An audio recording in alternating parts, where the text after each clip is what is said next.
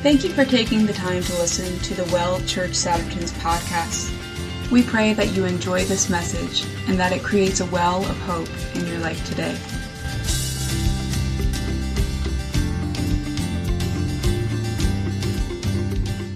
I'm going to get started. I'm just going to, I know we just prayed, but I'm going to pray again. Holy Spirit, thank you so much for bringing everyone here. Lord, I just thank you, God, for insight, for wisdom.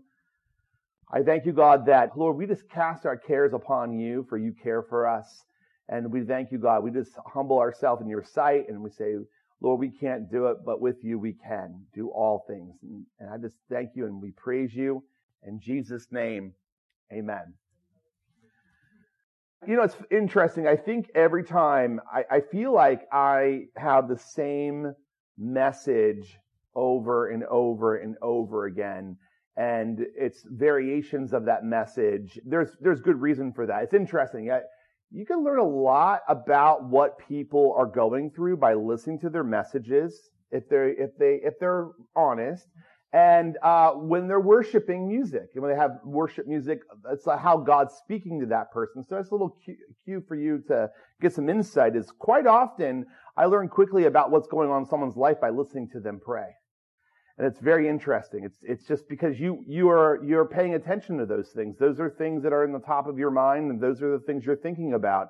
And uh, now, obviously, if you are someone that's just has a canned message and they don't really connect, then that's a whole other story. But that shows you a lot of things about them too. Um, but the reason why I'm here today is I felt like the Lord wanted me to share this message, and quite often, right before I start, the Lord kind of gives me a uh, an understanding of some things. I'm so I'm just going to start off here with a little bit of a story and kind of a story, um, more of a narrative, but basically in my life, um, I came to know Christ at a really young age, and some of you guys know my story. When I came to know Jesus, I really had, I mean, I was like five years old, and I, but I do remember my, giving my life to Jesus, and I remember my my my uh, my Baptist pastor's um, wife, who was my Sunday school teacher, was teaching me about Gideon and how God could talk to Gideon, and I was like blown away. I'm like five years old. I'm like, I want to talk to God and she told me about Jesus. And I'm like, well, that's a no brainer. I want to have Jesus in my life. I want to talk to God. And that's what started my journey. And, um, you know, and I had a hunger for the word of God. I, I had a hunger. I, I, even at the age of seven, I felt like I had what in the Baptist would call in the Baptist tradition, my calling from God at seven years old. And I remember watching a slideshow.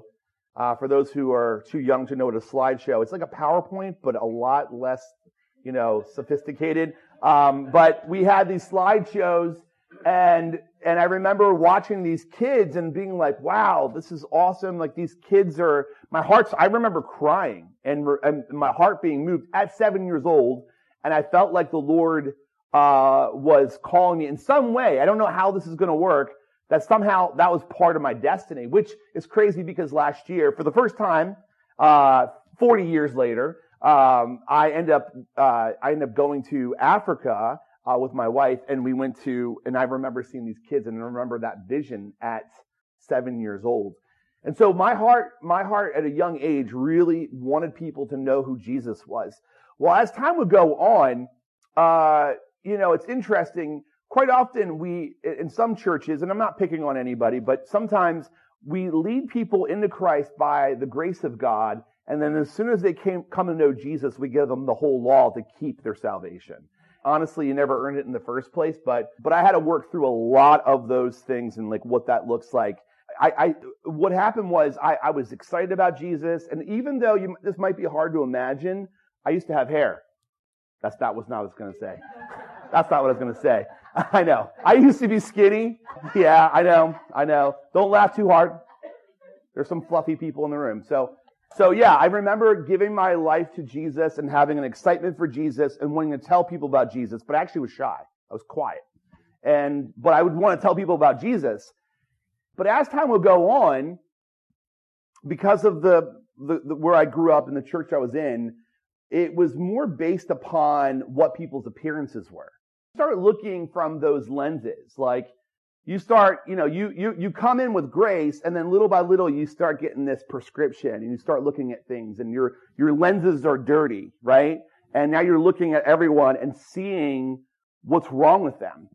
And so now you're, now you're focusing more on where people are not adding up. And really, that's judgment. That's judgment. You know, that's judging someone. It's not just condemning. We think about judging, and that's a whole other thing I'm not going to get into now, but we, we don't know. We don't know what's going on with that person. We don't know where that person's going to go. We don't know what God's doing with that person. And so, but when you're living from that place, that's, that's like, there's a legalism. There's like, girls don't wear pants. Like, a whole bunch of you are wearing pants. I mean, if you were in my church back in the day, you would have weird looks. And now, I don't want to pick on the church I grew up in because there's a lot of good things that I got from it. Obviously, my Sunday school teacher led me to Jesus. I mean, that's beautiful, and I don't want to throw that away.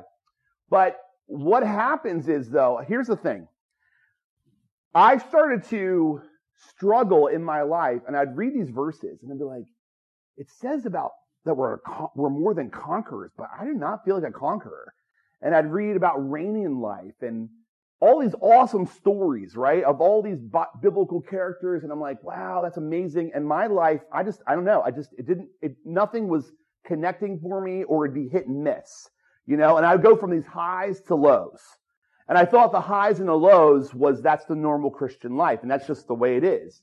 And so, um, so I, I went to Bible college thinking and hoping maybe I would meet some church that was not so legalistic. And actually, the, the school that I went to was considered liberal to where I grew up. They said because the, the church that I went to, or the, the, the church I went to were King James Version only, and Lancaster Bible College at the time was NIV, which is the not inspired version. So I remember growing, I mean, literally grew up in that. And I mean, I will say there are some there are some bad translations in the NIV, but it's that's not that's neither here nor there. There's no perfect. Anyway, we're not going to get into that. Whoo, man, can of worms. But here's here's what it comes down to: is I got into my I got into this relationship with God not to jump through a bunch of hoops. I came in a relationship God with God because I felt loved, you know, and I had a, a love for Him, and I was excited, and I I had dreams in my heart at a young age and I'll tell you, religion and legalism and tradition actually, it chokes the life out of you. It actually makes you, it actually makes you fruitless. And you don't realize it. Here's the thing is like, I, I didn't, I wouldn't have known, I wouldn't have been able to articulate what I'm even sharing with you now. And I'm still trying to find words to articulate in the right way to make sense of what I'm saying. You know, when you start to experience the goodness of God, the grace of God, you you you you your your your meter for sensitivity for legalism is really high. It's real sensitive. And and so but sometimes when you you don't have that awareness, you know, it's like bad breath. You know, like people come up to me. This is this is one of the things about being a minister. When you travel, you know, I'm a very warm, loving person, and I'll talk to you, and I'll I, I won't, you know, I'm not that guy. It's like, oh, I'm too cool for school, but I'll talk to you. But sometimes it's really hard because someone, sometimes people have bad breath, you know, and I'm the kind of friend that will let people know if they have bad breath.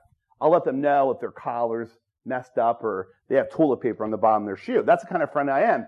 But when it comes to legalism, sometimes we don't realize that we have legalistic breath and we don't even realize it. And we don't realize it. But here's one of the, here's one of the things I'm kind of giving you my cards up front is one of the ways to know what you believe and what you're living out of, not just head knowledge, okay? Here's the thing.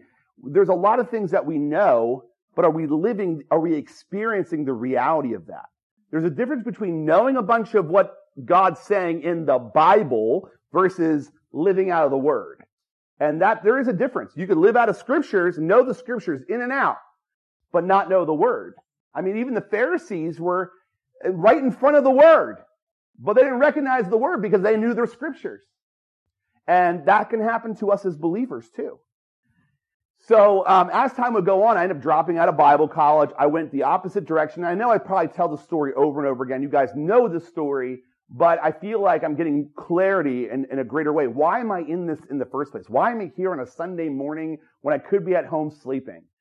Well, the reason why is because I want people to know that they are meant to, that, that first of all, that God loves you and that there's so much more in life than what you're experiencing and that you are meant to reign in life and that you meant, you're meant to be overcomers and God's given you a dream that you're meant to live out of that dream. And legalism, the world will, will actually poo-poo on that and say no, you know, and I don't care how much you see out there. There's not a lot of people talking about these things. And I'm not talking about living a dream, a selfish kind of dream. I'm talking about when you live out of a God-given dream, everyone else is going to prosper as you prosper because all boats will rise up. Your life is supposed to spill out so much that you do more on accident than on purpose when you're with people. And that's you living out of your truest identity. So years would go by. I had no desire to be with God. I was angry at God. I remember telling God to F off. And I remember going the opposite direction of everything I ever learned because I was sick and tired of religion. I was sick and tired of all that stuff. I was done. Don't talk about the Bible. Don't talk about this stuff. I saw a bunch of hypocrisy in the church. And I had, man, I had a chip on my shoulder. And uh, I ended up, I ended up getting to a place where I just walked away completely from God. And here's the thing.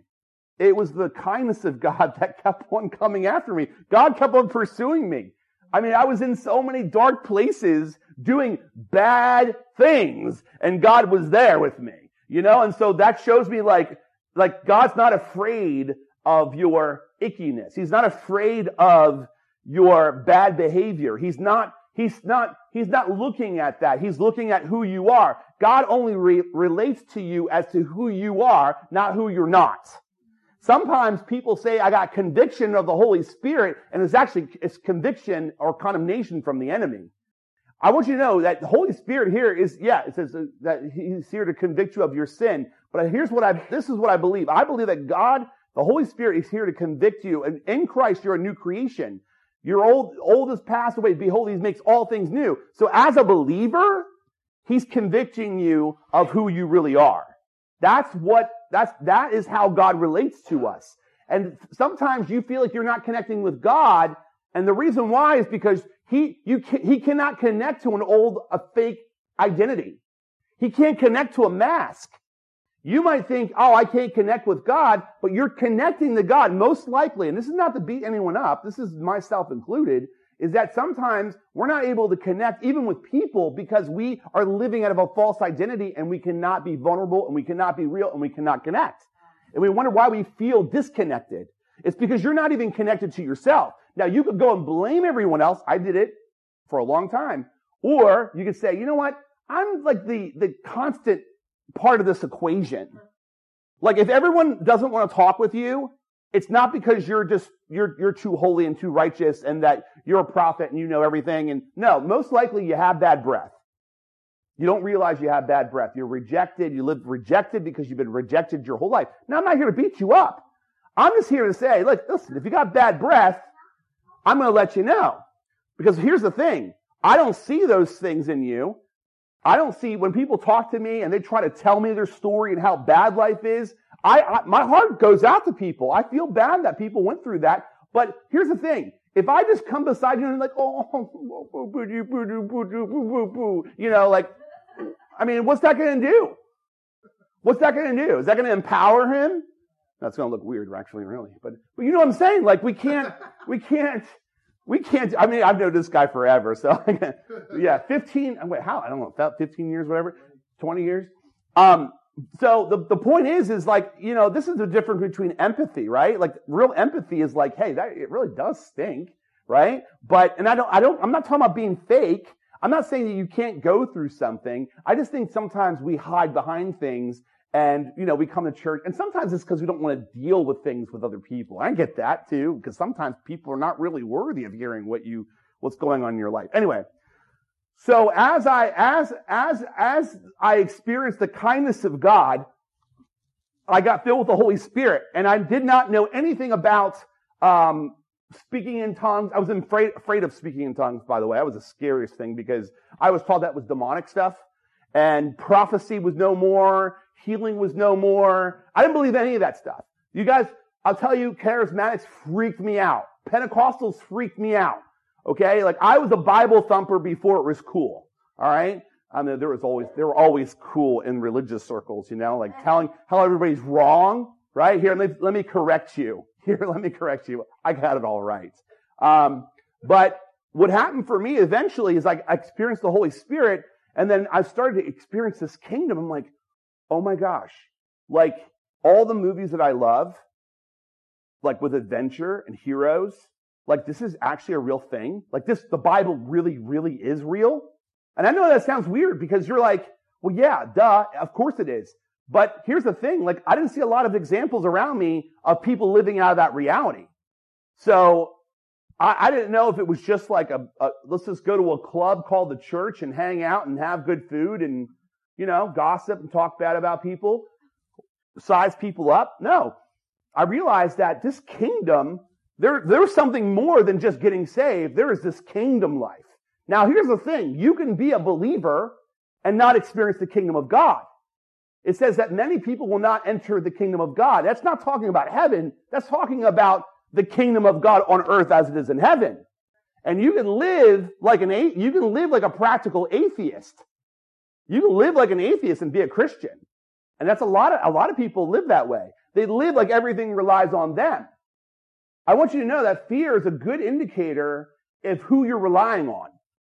Fear is a good indicator. You don't beat yourself up about it. There's no condemnation. Hello, there's no condemnation just because there's something there. Just because you have fear there, it's like you have you have toothpaste on your mouth. You know, like it's not a big deal. God's already thrown your sin as far as from the east to the west. Okay, it's not about you beating yourself up. It's not even about you inspecting yourself. It's you looking yourself with Christ because you are in Christ and you are a new creation. You are already a new creation. So what's happening is you're you're you're spending way too much time on something that you used to be, and you're wondering why you're stressed out. And then if someone talks about that old self, you get offended at your false identity, and then it just goes around the circle, and then you leave the church and you find some other church to go to, and you do the same thing over and over again. That was me. Hello? Now, are there places not safe to go? Sure, of course there is. But here's the deal. If everyone around you and you're just touchy about everyone. Everyone's being taught this in, in the world now. It's okay to be a victim. It's actually a badge of honor to be a victim. That's what's being taught in society right now. The reality is, is like, we are more than conquerors in Christ. We, we are something, I mean, this is, the problem is, is that people have not seen a lot of examples of this. But when I started experiencing the kingdom of God, I'm like, oh my gosh, this is so amazing. I remember the first day. I got filled with the Holy Spirit in the front of my parents' house. I'm 26 years old.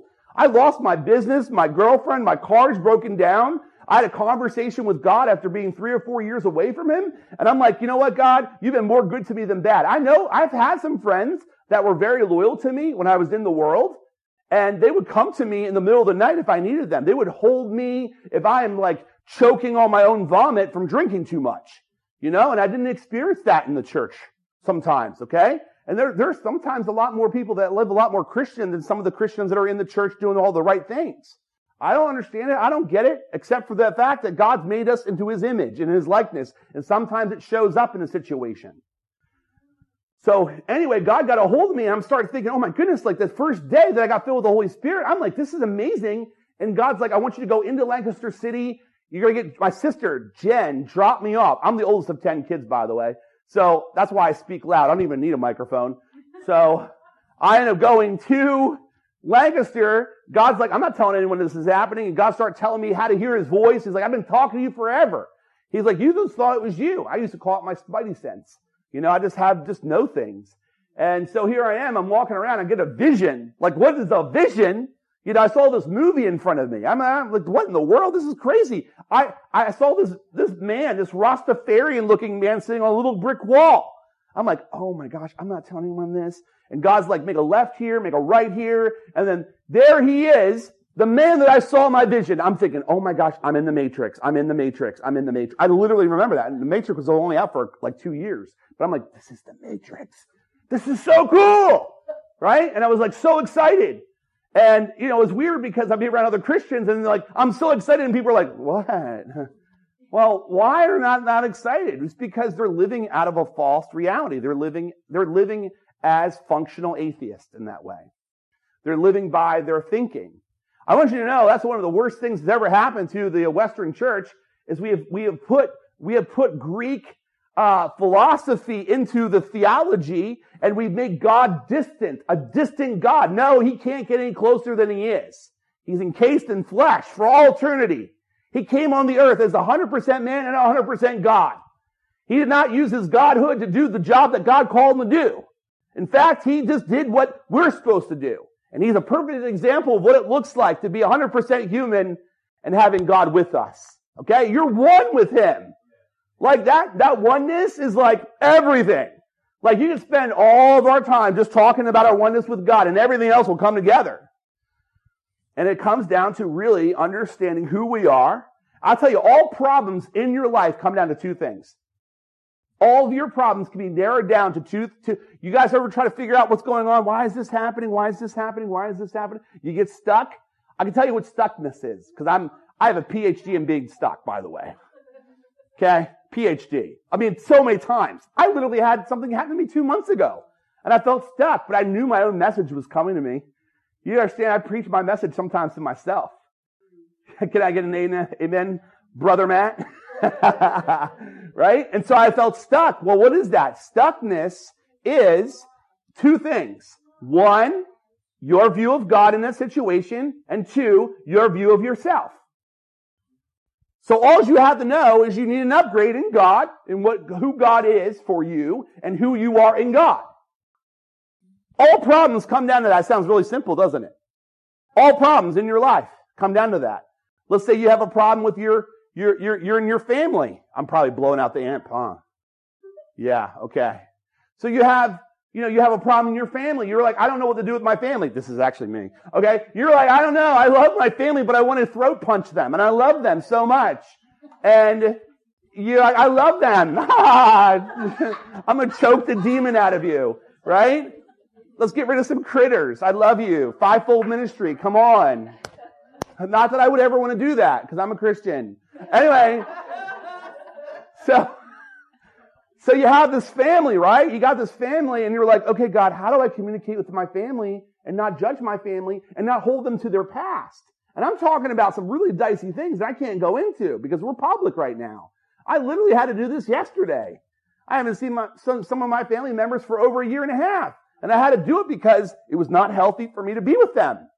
Now, I could go and just stew over that and think about how unworthy they are. No. Lord, you, you died. You laid your life down for this person. How do I love this person if they have bad breath right now? Right? And that's what you got to do is like, how do you live from that place? You don't, how do you live unoffended? You know, we're not meant to be walking around offended all the time.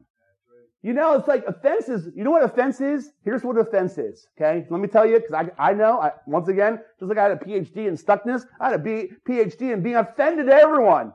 You know, and here's the thing. I'll tell you what, what, what offense is. Offense is, is when the world revol- revolves around you.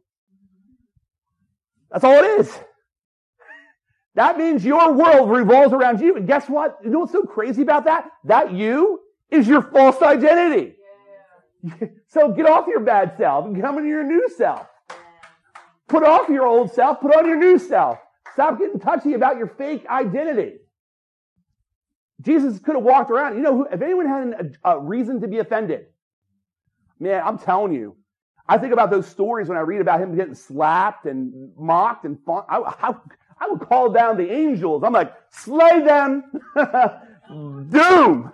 Everyone would be doomed it would be like Mordor, okay? I mean, it would be done. I'd have a bunch of orcs and everything would just be destroyed and I'd be happy because I got my vengeance.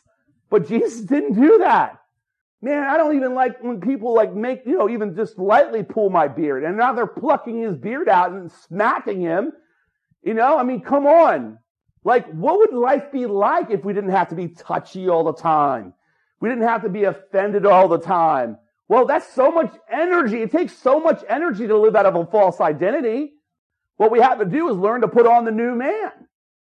Thing is, is that we don't realize that there is, there is an aspect, like, okay, yes, everything has been, every, God has given us everything that pertains to life and godliness. Yes, all his promises are in yes and amen. And yes, by receiving his precious promises, we become partakers of his divine nature. Those things are true. Well, now here's what has to happen is you have to learn how to operate in the middle of chaos and be able to do it, to, to put on the new man in that chaos. Now, I know you already have the new man on you.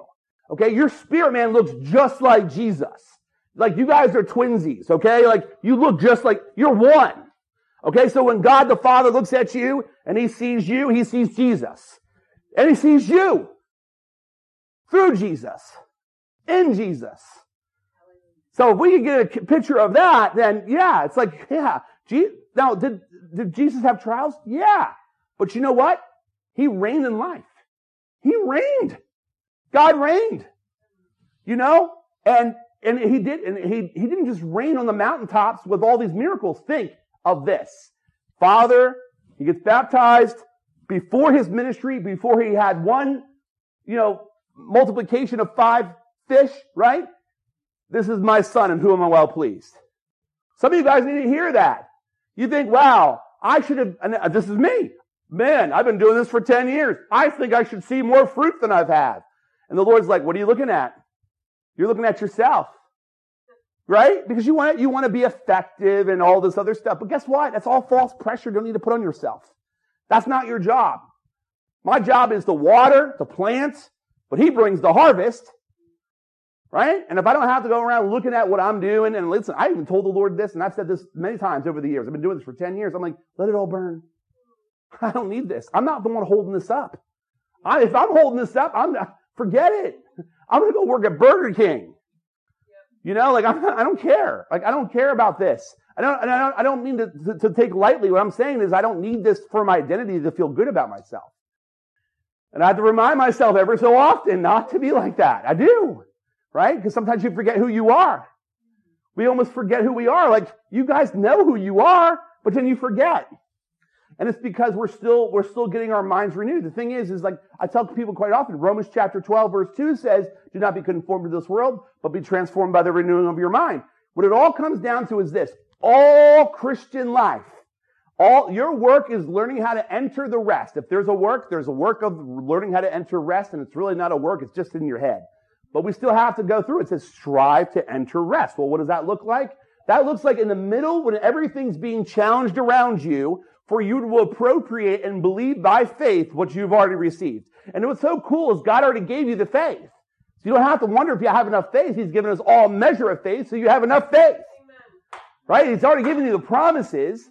The problem is, is that quite often the reason why we're praying for God to do something is because we're living out of a false identity that believes that Christ hasn't done it yet. But what happens when you realize that you have everything? Like what happens if you go into your bank account today, and I'm just going to tell you because the bank account speaks a lot more to us sometimes than other things. But you go to your bank account this afternoon and you realize you have two million dollars in your account. How are you going to live? Some of you guys are like, oh, this is great. I'm calling off of work. I'm retiring. You know, whatever. You know, there's a lot of things you wouldn't do. Well, what if we live that way now? Because you already have everything. The thing is, we don't believe it. That's okay. Like, I'm not here to beat you up about it. It's like, have another thought. Have another way of thinking. Like, Third John says we're meant to prosper as our soul prospers. Guess what, guys? Hey, oh, I love this one. I've probably done this already with you guys. I'm a prosperity preacher.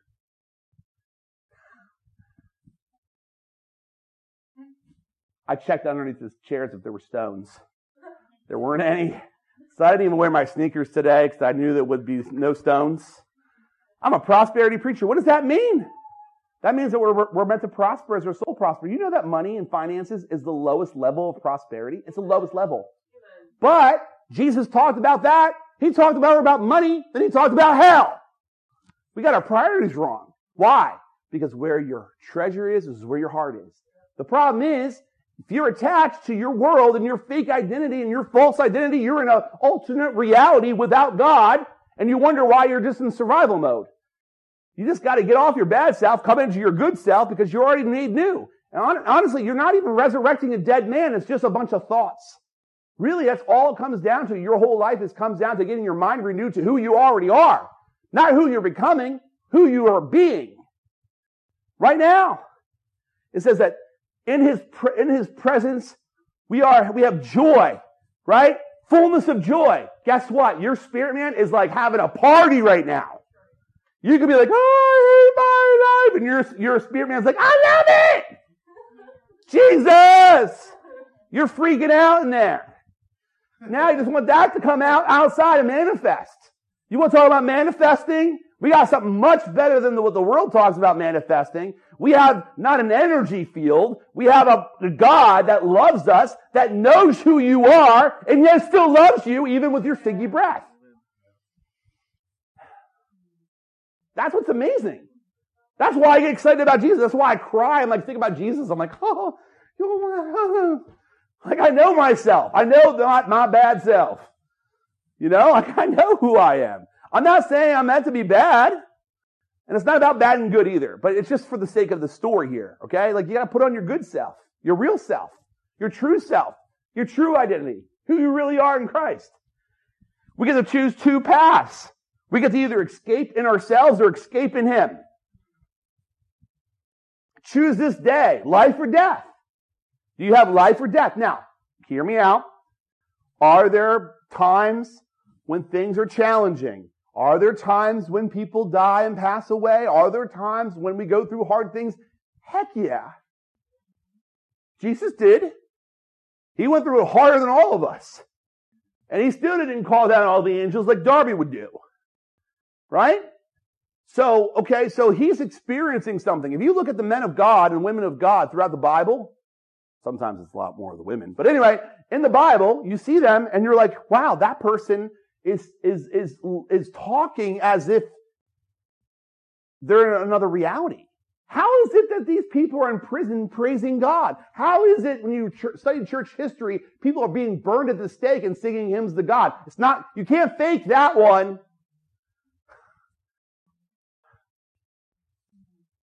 It's because they're experiencing a reality that's beyond what we can see. 1 Corinthians 2.16 says, For who has understood the mind of the Lord as to instruct him? But we have the mind of Christ. Think about this. You have the mind of Christ. It is, is being stuck in the mind of Christ. Has Jesus ever been stuck? No, he's never been stuck. Has he had challenges? Yes. Has he ever been stuck? There's a difference. There's a difference between being stuck and having challenges. Stuckness is actually something we construct ourselves. It's a limited perspective. Being stuck is a limited perspective. God or ourselves.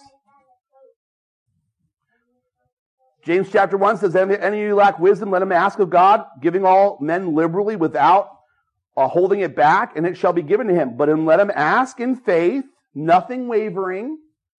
For he that wavereth is like a wave of the sea, tossed with the wind, and, and are, are, are driven with the wind and tossed. For let not that man receive anything that he shall receive anything from the Lord, for he's double-minded, unstable in all his ways. Here's the thing. If you have instability in your life, there's something you're double-minded about. I'm not saying everything. Listen, I know this, I know this. If you came over to my house this afternoon, there's certain rooms I would not let you in because I didn't straighten those up yet. So I can show you all around the house, give you a tour, but not in certain rooms. It's the same thing with our life. Sometimes we have areas of our life that look squeaky clean because we know who we are in that area. I understand this is a spectrum of coming to getting your mind renewed. I get that. We're in progress, okay? But the point is this, is that instability is a sign of, and I say instability of emotions and thoughts is a sign of being double-minded about something. Now, you can be mad at me, but here's the thing. You could go your whole life blaming everything around you. Here's the thing. No one can be blamed for anything that's going on in your life. I hate to say it to you. Like, sure, okay, something bad happened to you. I'm really sorry that that happened to you, but you can't live out of that. You can't. You, what's happening is quite often we, we get damaged in an area, we get used in an area, we get hurt in an area, we get wounded in an area, and if we don't get that healed, we're always stuck on that person. How much time have you ever spent thinking about a person doesn't love you and that treats you rotten and you're still thinking about that person? What in the world? But yet you have Jesus that's given you everything. Why is that? Why is that? That's because you need to experience Jesus. That's all it, guys, listen, this is real simple. You get to experience Jesus. Everything is handled. I, listen, people are like, well, well, what about feelings? Well, yeah, okay, let me tell you, feelings are not evil. Thoughts are not evil. The problem is, is your thoughts and your emotions have told you what to do for so long. They're the boss of you. Now you got to say, okay, God, I don't want my thoughts and my emotions to be the boss of me. I want to put on the mind of Christ. I don't want to be unstable in all my ways. Now, why am I talking about this? Because this is my whole life. I've been learning how not to be unstable, and I've been unstable. Ask my friend that's known me for 20 years. But we are meant to go from glory to glory. We're meant for so much more. Like, I have no problem telling you about your toilet paper on the bottom of your shoe. If you get offended at that, that's your fault. That's because you're living out of a, I'm not trying to be a jerk. Listen, I'm not going to try to be a jerk. I'm just real about myself. And if, I'll tell you, if you're used to being condemned, you might be feel condemned right now. Well, that's not me. That's not what I'm coming at. Like, Uh, it's like it's like having a puppet and, and, everyone you're making fun of your puppet. And now you're looking at your your everyone's like oh you're making fun of my puppet but it's actually you're taking it on as if it's you. That's you living out of your false identity. It's a puppet. It's a mask that you wear. It's heavy. It's hard to carry that mask around. And then sometimes life happens in such a way and guess what? You get unmasked. You lose your filter. That happened to me. A year ago almost to the day I had open heart surgery. Quintuple bypass surgery. Never thought I was doing that. I thought I had acid reflux for goodness sakes. You know what happened after that surgery? I lost my filter. It's getting, it's, it was already bad. Why? Because I was experiencing life and death right at the tips of it. And it's like, okay, well, this is a reality. I could, this, and this is not, I know people use this to manipulate people, but today could be your last day. Tonight could be your last night to sleep. Now, if you know Christ, you know, like you don't have to have, you don't have to, you don't have to have that fear when you go on the other side. And I've asked the Lord, I have moments, I have moments like, oh, I don't want to die. You know, but when I tell you, when I experienced the presence of God, I had such peace when I was getting surgery. I mean, ridiculous. I don't even like getting needles taken, guys. I passed out when I first got in there because I was fasted. They took my blood and I passed out. After they were done, that's how much I hate it. I had people praying for me and the peace of God that made it. I mean, listen, they were going to rip in and they ripped my heart out of my chest, put me on like life, like my, my, my lungs were working because they were mechanically driven. And, and I'm just like, I don't even, I don't even look a needle. How is this? And I'm not saying because I'm the hero to all my stories, because I'm not. But I'll tell you, I experienced the peace of God so much so, I, I just, I told Woody, I'm like, hey, hey, Woody, how you doing, man?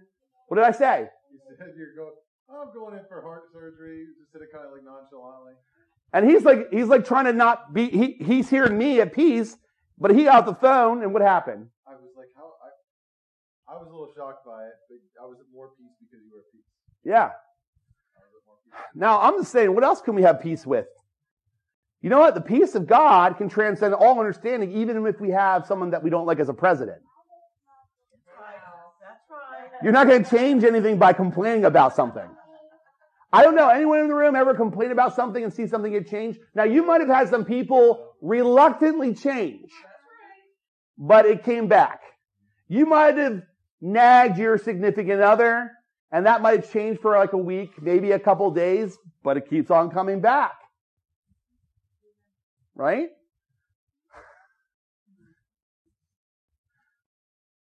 Hebrews 4 2 says, For unto us was a gospel preached as well as unto them, but the word preached did not profit them, not being mixed with faith in them that heard it. You know, you can have the word of God preached to you, and it profits you nothing.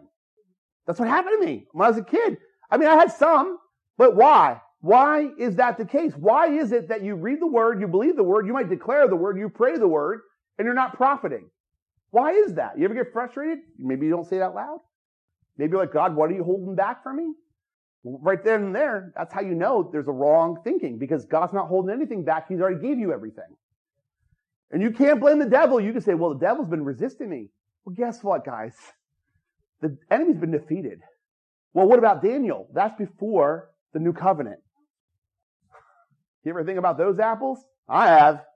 I realize that you can't blame the devil and you can't blame God for what you don't or do have. Now you take ownership, you take responsibility. You realize that God created a system to operate a certain way. That there are laws, like there are physics, there's, there's physics of heaven as there are physics, physics of the, of, of the universe. And, you, and God designed it a certain way to operate a certain way, and He gave mankind earth, and then His is heaven. So we messed it up. But he loved us so much, he had the plan ahead of time, Father, Son, and Holy Ghost sitting around drinking coffee, saying, we want to, We love each other so much. We want to expand what our family. Okay, let oh, I got an idea. Let's create people in our likeness. Well, we know what's going to happen. We know they're going to turn away. Come on, they're still worth it. Let's do it. We get to spend eternity with them.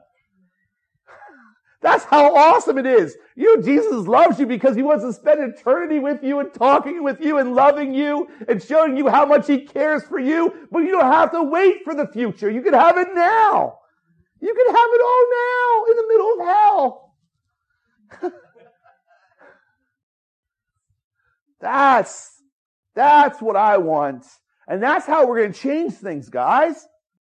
That we become so unaware of ourselves and we get swallowed up in Him. The reality of that kingdom, being swallowed up in Him. That's where it's going to happen. You're not meant to lose. You're meant to profit even when things are going wrong. Guess what? You guys got a lot of things that the enemy has done. Sure, he's come to steal, kill, and destroy. You get seven, you get at least seven times back everything. But God's given you everything. You don't even have to bother with the enemy. Really, I think all spiritual warfare is learning how to rest. Everything is, you trying to, okay, binding and loosening. Well, on earth as it is in heaven. Whatever's in heaven is going to be on earth. I bind what's here, that's not here, that's not good, it doesn't look like the kingdom, and I loosen what's in heaven. I am Jacob's ladder. I am bringing heaven to earth. Right? I'm learning how to enter that rest of what he's already done. Guess what happens? The enemy can't mess with you, and if he tries, he's going to get frustrated, he's going to get tired, he's going to get worn out, he's going to do all the things you've experienced. All the anxiety. You know why, you know why you have, you're anxious is because you have the mind of something else other than Christ. You have the mind of the enemy. Jesus is never nervous. He's never anxious. He's never worried. He's confident. Guess what? You're meant to be confident. You're meant to succeed no matter what is against you. With one with God is the majority.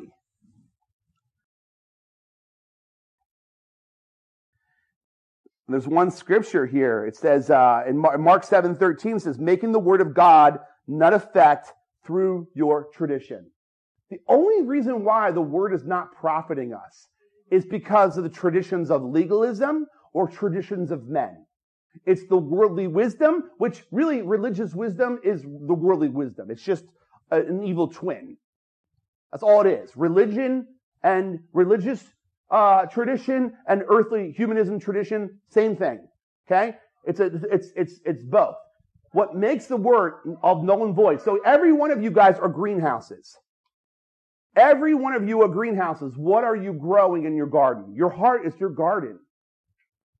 It talks about that. The seeds, right?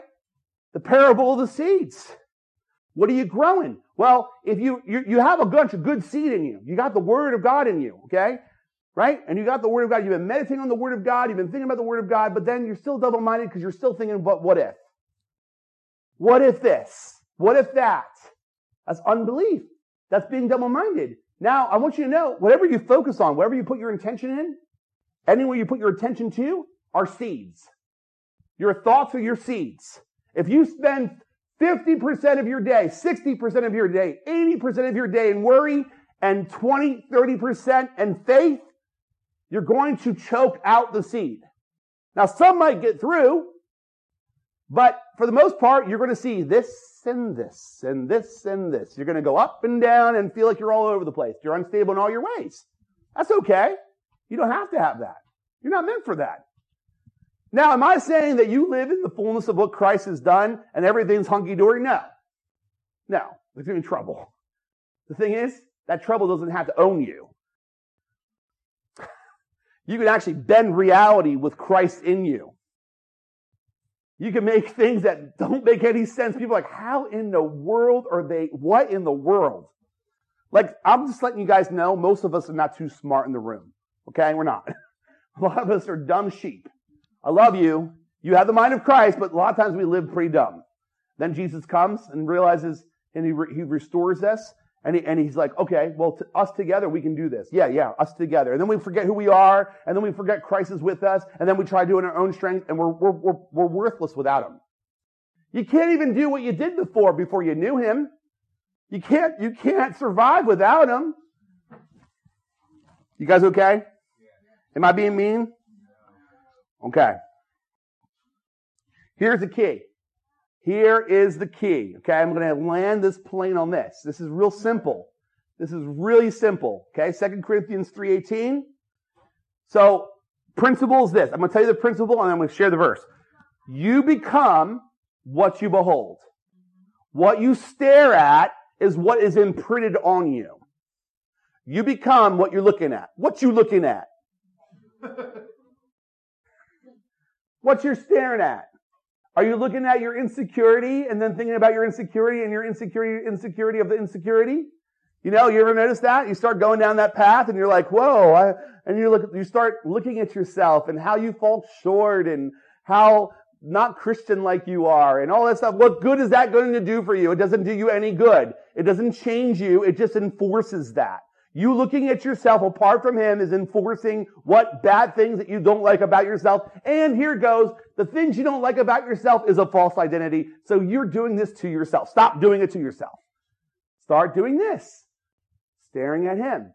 Looking at him. The author and the perfecter of your faith. Who perfects your faith? Jesus. Who's the author? That means you're not the author. You get to co-author with him, but you're really just writing down what he's saying. Here goes. 2 Corinthians 3.18 says, But we all with unveiled faces, beholding the glory of the Lord, are being transformed into the same image from one degree of glory to another. I want you to know, my degree is like really slow because it's, it's a, it's cold degree. And when things are slow, colder, they're slower. That's me. I'm a little slower, but it's still happening. I'm getting a little bit warmer by one degree. Okay. I look a little bit more like Jesus. Okay, great. Okay, here we go. Next day. Okay, another degree. All right. And then I take some steps back sometimes. I'm like, wait, wait, wait, wait. I'm over here. So what you behold is what you become. If you're watching the news all day and you're freaked out, guess what? Your freaked outness is not going to change what's going on. You looking at your bank account is not going to make your bank account better. You're just going to freak out and you're going to start imagining all the bad things. What if I get cancer? Or you, you ever notice that? It's like starts off small sometimes. Like something small happens and then it gets bigger and bigger and bigger and you're magnifying the lack rather than magnifying the Lord. You're magnifiers. What you behold is what you become. What are you magnifying in your life? Are you having problems sleeping at night? Are you having anxiety? Are you, do you have bad habits? Are you going to things that finding comfort in other things other than Jesus? Is it sugar? Because that's very acceptable in the church. I know I'm fluffy because of it myself, but I'm telling you, we gotta know what we're looking at. What you looking at? What you looking at? Are you looking at yourself? Are you looking at Jesus? First John 3 2 says, Beloved, we are God's children now, and that we have, and, and, and what we will be has not yet appeared, but we will know that what, um, that when he appears, we shall be like him because we will see him as he is. Guess what? You can see him as he is now. it's not because you have to pray too or so much. You got to earn it with him. You got to jump through these hoops. You got to Make sure you get everything just right. And if you don't get just right, you're just going to lose. No, listen, this is a simple gospel. Like you really, you can't mess this up. Now you can choose. Now you can go to heaven, be a Christian, go to heaven, and then you have all this inheritance. And God's like, listen, I gave you a billion dollars and you lived off 50 cents a day. Dang it. Man. Dang, right? Boom. Yeah, exactly. uh, Matthew 6:33. Here it goes. Seek ye first the kingdom of God. Don't seek your kingdom, seek his kingdom. Don't seek your reality, seek his reality. You get what I'm saying? Don't seek your reality. You wake up, oh, it's Monday again, gonna go to work. Listen, some of you guys just need to stop your job and find something that you like to do and just do it and stop worrying about money. Okay, what are God's promises? Okay, what does God promise me? Okay, and you start taking these promises, you start declaring these promises. Sometimes you have to declare it until you believe it. you have to convince yourself. Yeah. Just, sometimes we're declaring things because we're like, oh, I think I kind of believe this, and I'm going to declare it until eventually it becomes a part of you. Proverbs 3, 5, and 6. Trust in the Lord with all of your heart. Lean not on your own understanding. If you don't like where you're living right now, it's because you're relying on your own understanding. So now just come back into the mind of Christ. You just have to say, what mind am I in right now? What mind am I in? Can I tell you, there's not meant to be one hopeless thought inside of a Christian because there's not one hopeless thought inside of Jesus. Oh, I'm never going to get married again, or I'm never going to get rid of him, or, right, whatever it is, you know, like, there's certain things, there's certain things, you know, there's certain things within the boundaries, but here's the reality. What if you became new that didn't matter if that person changed? That's really what it comes down to. You cannot change a person. You have to change yourself. And then when you gotta do whatever you gotta do, okay, are, are there, I'm not gonna go into this, that's a can of worms, but I'm just gonna tell you this. Really, you don't have to change your situation, you learn how to change yourself. Now, if you are tempted and you're stressed out and it's too much for you, then go find something that's a little bit easier for you to be in and then grow into that. Okay? Some of you guys are in situations and you're just hanging out. You want to let, you want to lead your friends to Jesus and they're still living like hell and you're, you're in temptation where you used to be. Don't go there. Get your feet under you for a while. Get some, get, get your strength back. Get rooted and grounded in Christ and maybe go to them. Trust in the Lord with all of your heart, lean not in your own understanding, and all of your ways acknowledge Him. That is seeking first the kingdom of God. Acknowledgement. Acknowledge Him inside of you. He is one with you. He is inside of you.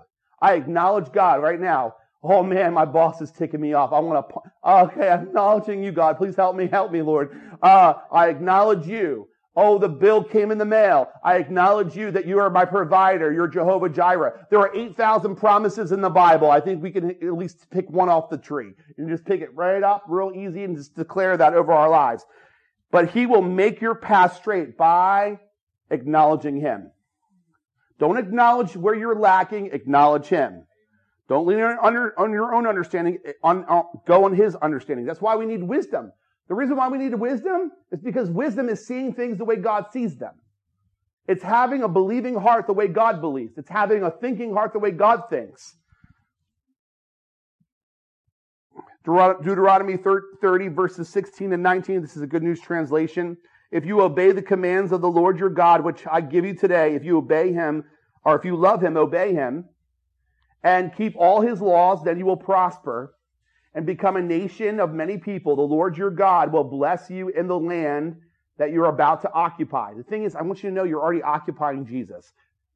But if you disobey and refuse to listen and you're led away to worship other gods, fear, anxiety, doubt, money, you will be destroyed. And I warn you here now, you will not live long in that land across the Jordan that you're about to occupy. I want you to know, listen, there is no difference. The experience of the children of Israel, the Hebrews, and Moses, God would have approached, if any of those guys decided to go up to the mountain like Moses did, they would have experienced God the same way. They had a false view of who God was. They believed that the Pharaoh was God. That was their experience of God, and they transposed that on Yahweh.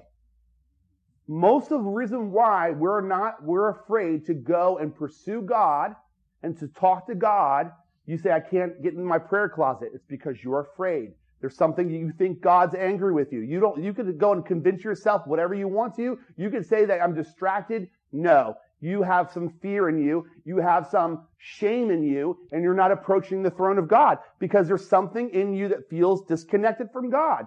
Don't you, I'm too busy. No, you'll make time for what you think is important. It has nothing to do with that. It has something to do with your heart towards Him. You know, and you're, you digging around trying to figure out why I don't want to pray, why I don't want to read the Bible. Well, and, and, and there is an aspect, sometimes it's religion. I know when I first got filled with the Holy Spirit, I didn't read my Bible every day.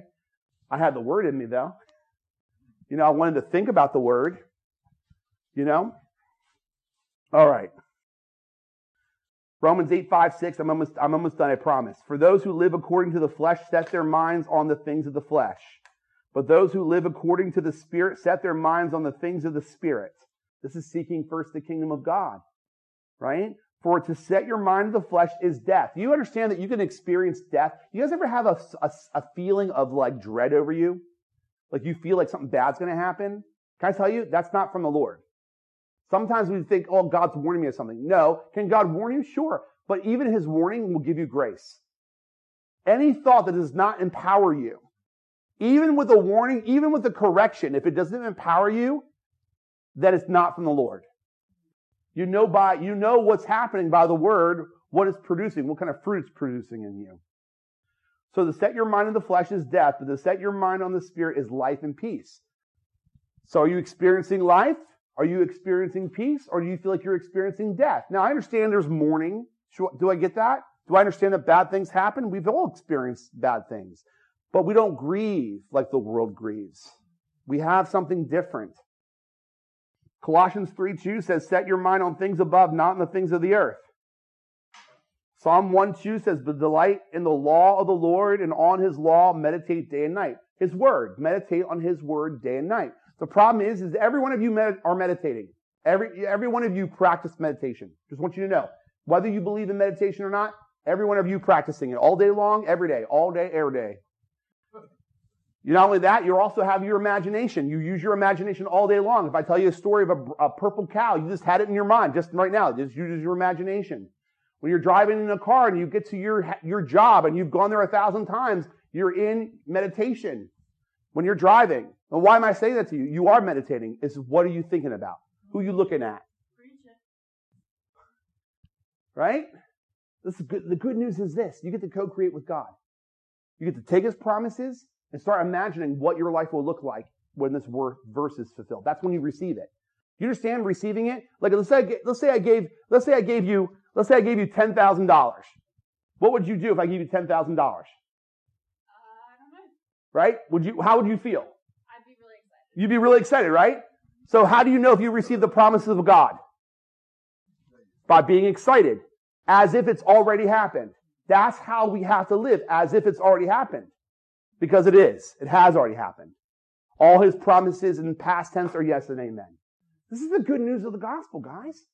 This is the good news. This is like ridiculously good news. Like if it's the kind of good news that kind of gets you up in the morning a little bit, you, you got to get the gospel in you. You got to get the God. You got to preach to yourself. Why am I excited like this? It's a dreary day. Why? Because I got a day. It's a lot brighter inside of me. I mean, I got up really early this morning to come here. Why? Because I'm like, I gotta tell them the good news. I want to see things happen. I want to, I want to see people, whoo, okay, I'm not going to live like this. I'm not a slave to this world. I'm not a slave to my mind. I'm not a slave to my emotions. I'm an overcomer. I'm, I'm more than a conqueror in Jesus Christ. Everything I put my hands to will succeed. I will not look back in the plow. I will not look back. I will move forward. That's what I'm talking about. So, I just want to finish up here, but my, my biggest thing is this. What are you hopeless about? I want you to think of one thing you're hopeless about. The biggest thing. Uh, tr- are there things, listen, I'll tell you. Here's, the, here's, there is a challenge. There are challenges to this, okay? I want you to think about how you could be, how you can have hope in a situation that looks hopeless. That's really what I want you to get to. So what's something that you're hopeless about? Now I'll tell you something. God cannot take a person and make them do what you want them to do. More than likely there's something you're going to have to experience. Now, do I believe in miracles? Yeah, I am one. You are one. Right?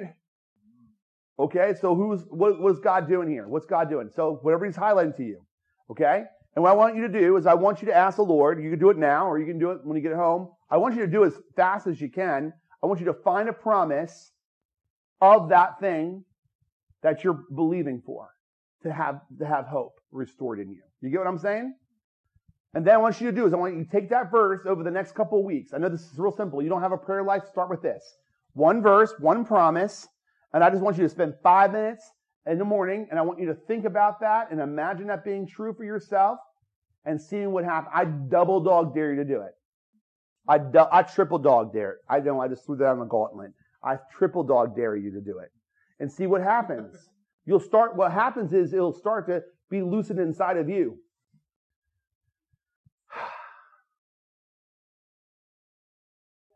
That's simple. Declare it. You can declare it. You might not believe it. You don't, you might, you don't, I'm not asking you to believe anything. I'm just saying look for, for a promise. Start thinking about the promise. You don't have to believe in the promise. See what happens. Because as soon as you start chewing on the word, you're going to get that in you. It's going to do something to you. Especially if you're inviting the Holy Spirit into it. Now, if you're just doing it on your own strength, no, nothing's going to happen.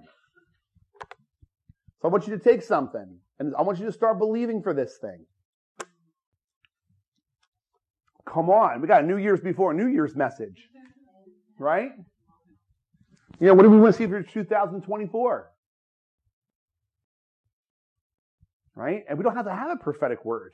We got the word of God. And listen, if you can't find a verse out of 8,000 promises, there are the 800 names of God. And all of his names represent, represent different characteristics. So you really have plenty of things to pull from. I mean, you can have a prophetic word and throw that in there too, just for good measure. this is the kind of things I think about. You know, I'll be honest with you. I'm like, Lord, I have dreams that are bigger than what I can do, what my bank account shows right now. Okay? I know that my bank account is your bank account. I know that all the money in the world is my money in the world. So I'm not lacking anything. I might not have it in my bank account right now, but it's in my account. It's even in my account in heaven. It's so much better. They can't break into this one. Okay, God, I have everything I need. So I've been looking, looking at scriptures on what, what true Christian, what true kingdom prosperity looks like. And Christians are so afraid to talk about it. And this is why we struggle. How many of you guys have vision to do things in this neighborhood? Listen, I don't care if you have 20, 30 people here. You guys just enough can, can you guys could see millions of dollars come through this place. I mean, we know that's not about the money. I know that from I know that from Matt from knowing him forever. Not about the money, but what would about what would it be about the impact? You know, maybe it's something. Maybe you can't believe. Maybe this is something really small. Something to believe in. Something really small. Maybe it's like losing five pounds. I've been thinking about that one too. I have scriptures for that. I'm a go-getter. I'm going after more than one thing. I think about that. I meditate on it. I think about it throughout the day. Lord, I just acknowledge you. You guys good? Mm-hmm. You guys encouraged? You better not leave here feeling beat up because I'm not beating you up. No, you're not. Okay. I'm hoping it just gives you, gets you fired up and say, okay, I'm, I'm done with this, right? Sure. Are there times when you're going to grieve? Are there times when things are hard? Sure. But there's hopeful, there's something hopeful, there's something beautiful out of all of this. Something beautiful out of all this. You know, you might look at your past and be like, man, I woulda, coulda, shoulda. Who cares? We have this life now. We have a canvas. What do you want to paint? What do you want to believe for? You know, and, and the Lord shared this with me. I'm, I'm going to end on this one thought, and I want you to know this is this is half cooked in my crock pot. This is not cooked all the way, but you guys are going to have to like cook it a little bit more inside of yourselves. But there are things that I, and I've told Woody this, and I'm still working through this. I've told my wife this. I have times, and I know this is part part of my creativity. I'm I'm a I'm a right brainer, creative person, and I have so many different interests. Okay, but sometimes what happens is I know I realize something about myself is I'm double minded. I'll pick something, I'll do it for a while, and then I'll talk myself out of it, and I'll just I'm really sophisticated about it, and I'll do something else, right? And then I'll play this game with myself. Just notice the games that you play with yourself. And I've noticed this game and I've known it before, but I know it on a deeper level. And I can't explain it except for the Lord's been doing a major deep work in me. But I realized that sometimes I would go and do something and I believe for God, but I was only running at 5% energy level. Okay. I'm just saying the grace of God, 5%, but the job took 30%. And so I would go in and do something with my 5%, trying to do something that takes 30% but then talk myself out of it and say, well, that wasn't God. I made the wrong decision, and so I choose something else. That, that's me. It's a game that I played. I didn't realize it. I didn't realize it about myself. So what are things that you quit? Are there something that you quit that you can't stop thinking about? You know, maybe, maybe it wasn't because it wasn't God's, it wasn't, had nothing to do with God's will. And I, I have a whole different ver- version of God's will about these things. You can find God's will in the Word of God, in Jesus Himself. The will of God's already there. It's plain to see. But the reality is, is what have you, what have you quit? What did you stop doing? What did you not believe that you could do? What's in your heart that you talked yourself out of because you're only living out of 5% the grace of God that you needed? right? You have a hundred, we have a hundred percent of grace. We have all the grace we need. But to the degree that your mind is renewed is to the degree that you live out of the grace of God. You get what I'm saying? You can, ha- you can have all the grace. You can have everything inside of you. You can have a million dollars in your bank, but if you don't have your bank card, you don't have a way to pull it out, then not, you're not going to have a million dollars. It doesn't matter. You can have that bank account, all the, all your, I mean, my brother has, my brother actually has Bitcoin. Now I know that things have gone down, but my, my, my brother even now has millions of dollars of Bitcoin and he doesn't, he has, he, he, he has a computer somewhere, but he doesn't know where it is, but he has, he has, he's a millionaire. By that reality. But that's us in the kingdom. We already have everything. What would happen if you knew you had everything? You'd be like, okay, I'm already gonna, I'm already a winner. I'm not asking God to win. I'm already winning. So, you get it? So I'm just gonna have you guys close your eyes, and now I just want to do a couple minutes of ministry. I know, I know it's like we want to celebrate a birthday. I like celebrating. I like cake, but not today. Maybe I'm trying to watch. I might just smell the calories. But I, I want to. I, I kind of just want to take something that's that's hopeless in you. We want. We're not going to go here and, and feel bad about ourselves and beat ourselves up. I just want to close your eyes. Everyone, close your eyes. Lord, I know without a doubt it's not hard to come up with something hopeless. Lord, we have plenty. But Lord, I pray that you would highlight one thing in my friends here, that you would point one thing that we could start believing for a dream that looked like it's dead. Maybe it's uh, a desire for friendships. Maybe it's uh, a way of impacting the community, Lord. Whatever it is, Lord, I just I, I just pray that you would take that, and Lord, I pray that you would bring to mind a promise. And we can Google it later on if we don't get it, but Lord, I ask you that you would give them the promise that will unlock this hopeless thought, Lord. I thank you, God, for restoring hope in this place. That 2023, there would be a new sense of hope, a new sense of we can do this together, God. I thank you, God, for unlocking my friends, Lord, that they'll be unlocked in their understanding, that they would get wisdom. And I just pray, Lord Jesus, for just this breakthrough to happen for them. Lord, I pray that there'll be a, this will be a house of breakthrough. This will be a house of breakthrough. That this is a house of dreams where dreams happen. People come here and they start dreaming. They start dreaming again. They start being creative again. They stop living out of scarcity. That they live out of abundance, Lord. That they would live out of creativity and not being stuck, Lord. Let this not be a house of being stuck. Let this not be a house of going in circles. Let them possess, let it, let it become, known so real in them that they would know that they already have everything they need, Lord. Let them live from that reality, Lord Jesus. Let, or I should say, let the Holy Spirit work on their hearts and minds that they would see that about themselves, that they would get that revelation. Open the eyes of their heart. In Jesus' name, amen. Thanks for taking the time to listen. We're glad that what the Lord is doing among us encourages you. For more info about the church, follow us on Facebook or connect with us on Instagram. Visit dwellatthewell.com or come out and see us on a Sunday morning, 228 Ridge Avenue, Souderton, Pennsylvania. I'm taking a I'm taking right here. I'm taking in the valley of my weeping. I'm taking